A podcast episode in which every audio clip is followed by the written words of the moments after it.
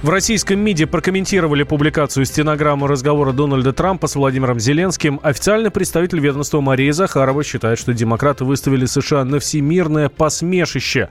Она добавила, что теперь надо ждать стенограммы разговоров с партнерами по НАТО и друг с другом. Расшифровка телефонных переговоров американского президента и его украинского коллеги появилась на официальном сайте Белого дома. В частности, Трамп заявил Зеленскому, что было бы здорово, если бы тот изучил дело Байдена. Украинский лидер пообещал Трампу, что этим вопросом займется новый генпрокурор страны. После публикации стенограммы демократам будет что предъявить президенту, так считает политолог Георгий Бофт. Там теоретически есть за что зацепиться, потому что Трамп вполне однозначно просит Зеленского расследовать дело Байдена и почему оно было приостановлено, это расследование. Вот, и Зеленский ему обещал это расследование провести. Другое дело, что Трамп и республиканцы, они могут это трактовать как, что они борются с коррупцией, в том числе на Украине. И, в общем, в данном случае расследование же будет не против Байдена старшего, а против сына Байдена, которого э, Байден старший, что он частное лицо и занимается бизнесом на Украине. Ну вот он как частное лицо и отвечает пусть. Именно этот телефонный разговор запустил процедуру импичмента Дональда Трампа. Президент наговорил лишнего, считает в Конгрессе, в Конгрессе США. Американский лидер уже отреагировал на эту историю. Он назвал процедуру охотой на ведьм и также заявил, что обвинения, выдвинутые против него, абсолютно беспочвенны. Американист, профессор факультета права Высшей школы экономики Александр Домрин уверен, что отставки Трампа не будет.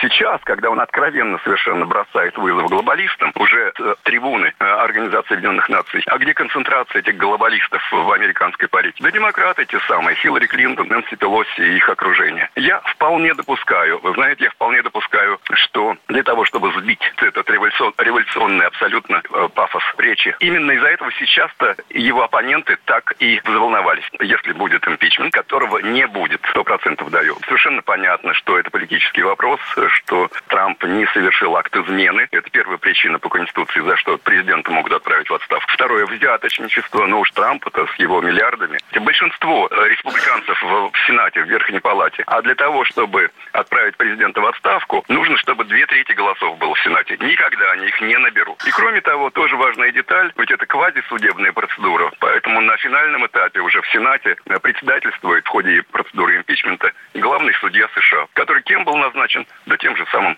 товарищем Трампом. Более того, гарантирую, что Трамп будет переизбран в 2020 году.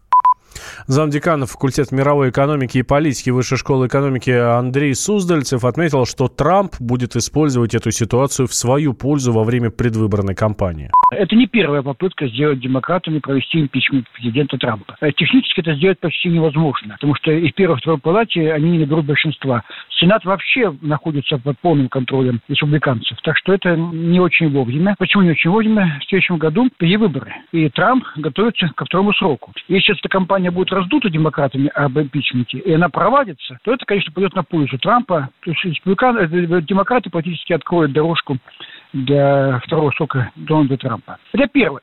Второе. Причина. Причина там такая, в общем-то, очень э, замысловатая. Обвинение Трампа в том, что он, угрожая не дать Украине транш на оборонные цели 250 миллионов, потребует от Зеленского э, дать полную информацию э, о коррупции, которую развел на Украине э, нынешний вот, готовящийся кандидат в президенты, бывший экс-вице-президент Байден. Это связано с попыткой там, скрыть злоупотребление э, в отношении нефтедобывающей компании. Среди кредитов, который был сын э, Байдена. Вот это главная причина, которая, в общем-то, сейчас выхватили демократы, потому что есть если э, деньги выделяет Конгресс, если президент этими деньгами начинает заниматься шантажом, это злостное преступление, в общем, которое, в общем, доказывается импичментом. Но на самом деле, конечно, мы думаем, что Трамп, как очень э, брутальный, но хитрый политик, он дает минус, то, что угроза импичмента, сейчас будет использовать себя как плюс, как дорогу для, ко второму сроку.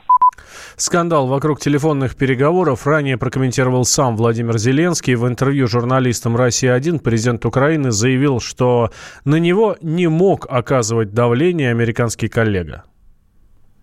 Скажите, пожалуйста, давил ли на вас Трамп в разговоре про Джона Байдена? С приводу того, на меня никто не может... На меня никто не может давить, потому что я президент независимой Украины. На меня может надавить только один человек. Это мой сын, которому 6 лет. На прошлой неделе газета «Вашингтон-Пост» сообщила о том, что сотрудник американской разведки доложил о лишних словах Трампа в разговоре с Зеленским генинспектору ведомства Майклу Аткинсону. Сообщалось, что американский лидер якобы намекнул президенту Украины, что не даст его стране денег, пока там не заведут дело на сына основного конкурента Трампа на выборах Джо Байдена. Телефонный разговор состоялся еще в июле. Американский президент утверждает, что позвонил, чтобы поздравить своего коллегу со вступлением в должность, и разговор был прекрасный. А, Владимир Зеленский обвинил Россию в ведении войны. Он заявил об этом в своем выступлении на Генассамблее ООН. В качестве доказательства и символа агрессии он продемонстрировал пулю, которой был убит украинский оперный певец Василий Спива... э, Слепак. Кожен из вас миг бы... Сегодня вы бы могли лично услышать это невероятное пение, но, к сожалению, есть вещь, которая не позволит вам это сделать. Она выглядит, э, сейчас вам покажу, она выглядит вот так, 12,7 миллиметра, которые не просто остановили его карьеру, они остановили его жизнь. Кстати, это стоит 10 долларов, и, к сожалению, сегодня на нашей планете это и есть стоимость человеческой жизни. Андрей Климов, зампред комитета Совета Федерации по международным делам, назвал выступление украинского лидера фарсом и копией э, манер бывшего президента Петра Порошенко.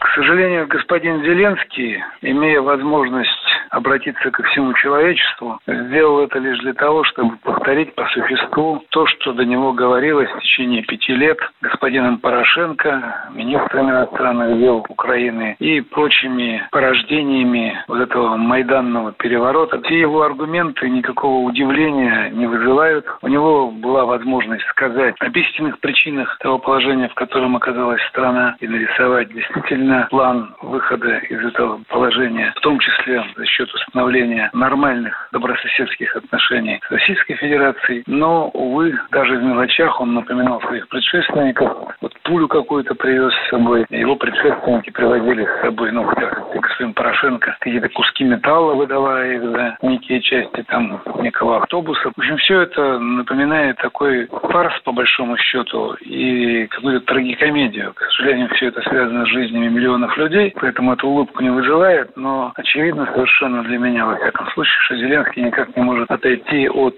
своего амплуа, изображать президента, как он это делал в кино. У него сейчас в руках фактически абсолютная власть, но расходует он ее примерно так же, как делали предшественники. Я очень рассчитываю на то, что он все-таки свои исторические шансы использует, хотя признаков того, что это будет именно так, не очень много. И вот один из такого рода шансов он уже упустил.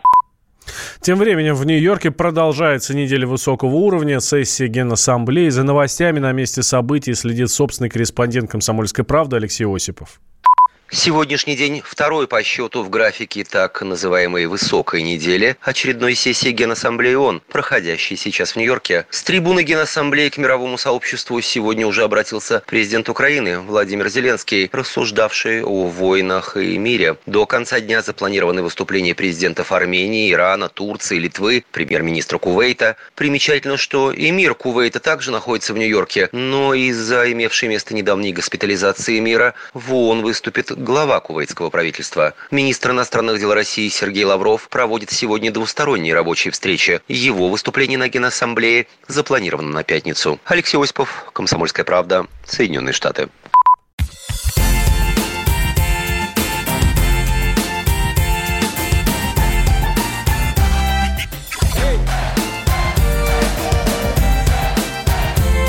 Прекрасная пора.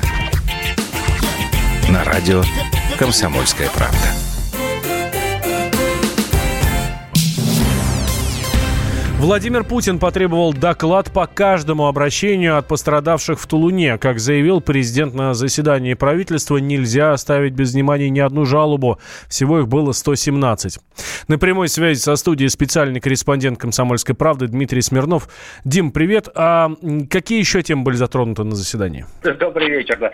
Знаете, на самом деле, проще сказать, чего не обсуждали, потому что Владимир Путин начал вообще, например, с отопления, хотя вроде как в Кремле тепло дали, а, он сказал, что вот давайте-ка расскажите, как а, идет подготовка ЖКХ к отопительному сезону. Я знаю, что в некоторых регионах, правда, не сказал, каких, а, есть с этим проблемы. А после этого уже перешел... Может быть, президент, президент очень много читает э, фейсбуков и твиттеров, где ну, москвичи ну, стонут по этому поводу. Ну, ты знаешь, я тоже об этом сразу вспомнил, честно говоря, потому что, ну, не знаю, вот, ну, я думаю, что сейчас вот в Москве это точно потеплеет после этого везде, а, где еще не потеплело. Вот. После этого Путин начал как раз вот эту историю про 117 обращений, которые... 117, да, вот это Угу. Интересная цифра.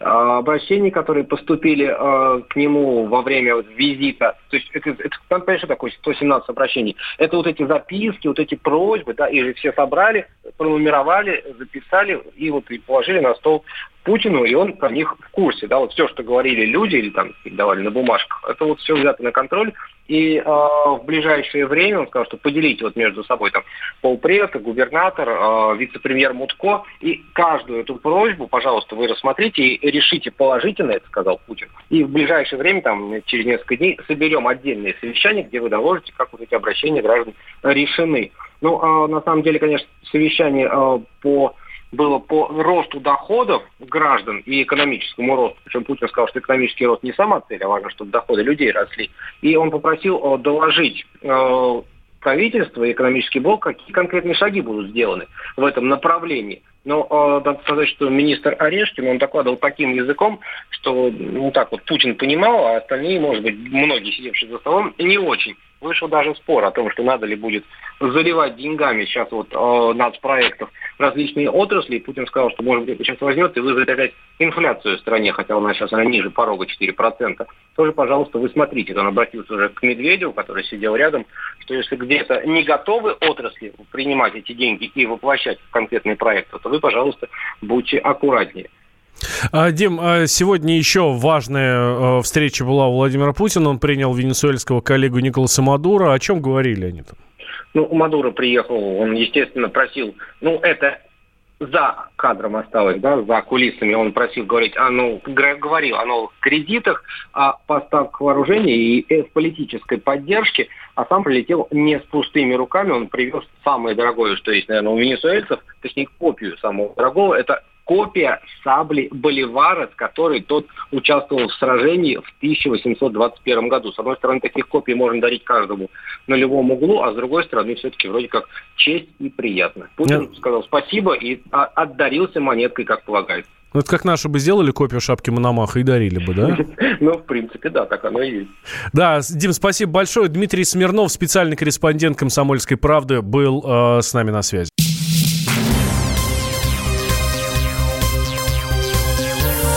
Темы дня. Вы слушаете радио «Комсомольская правда». Меня зовут Валентин Алфимов. Похитителю картины Куинджи Айпетри дали три года колонии строгого режима. Денис Чуприков сказал, что приговор его устраивает, но он будет э, подавать апелляцию, так как хотелось бы поменьше. Ущерб от его действия оценили более чем в 19 миллионов рублей. На заседании суда была корреспондент «Комсомольской правды» Евгения Коробкова. Э, зал суда был полон, присутствовали журналисты всех э, телеканалов, всех СМИ. Видимо, этого и хотел Денис, потому что вчера, я напомню, когда его спросили, зачем он это сделал, он сказал, что хотел похайповать. Денис выглядел очень модно и очень стильно, там в дорогом синем костюме, короткостриженный голубоглазый человек э, в белоснежной рубашке. Правда, на вопросы суда он отвечал очень односложно, в основном без комментариев, на усмотрение суда. И когда судья все-таки вынесла приговор, судья не учла его, его версию о том, что он хотел похайповать. В версии судьи э, прозвучала фраза, что Денис поддался внезапному корыстному порыву. А, вот. И тем не менее Денису назначили меру пресечения свободы сроком на три года в колонии строгого режима.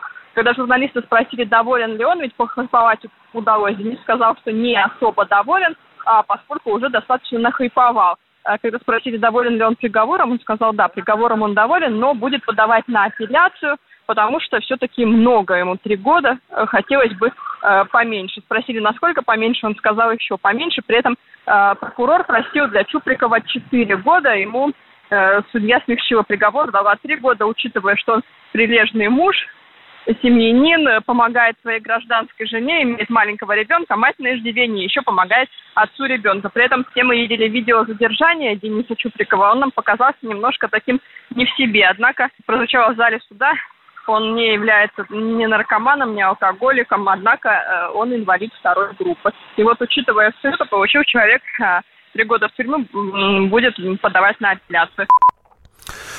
27 января Денис Чуприков вынес из Третьяковской галереи картину Архипа Куинджа «Айпетри. Крым». На следующий день его задержали. Он признал вину и объяснил свои действия желанием привлечь внимание.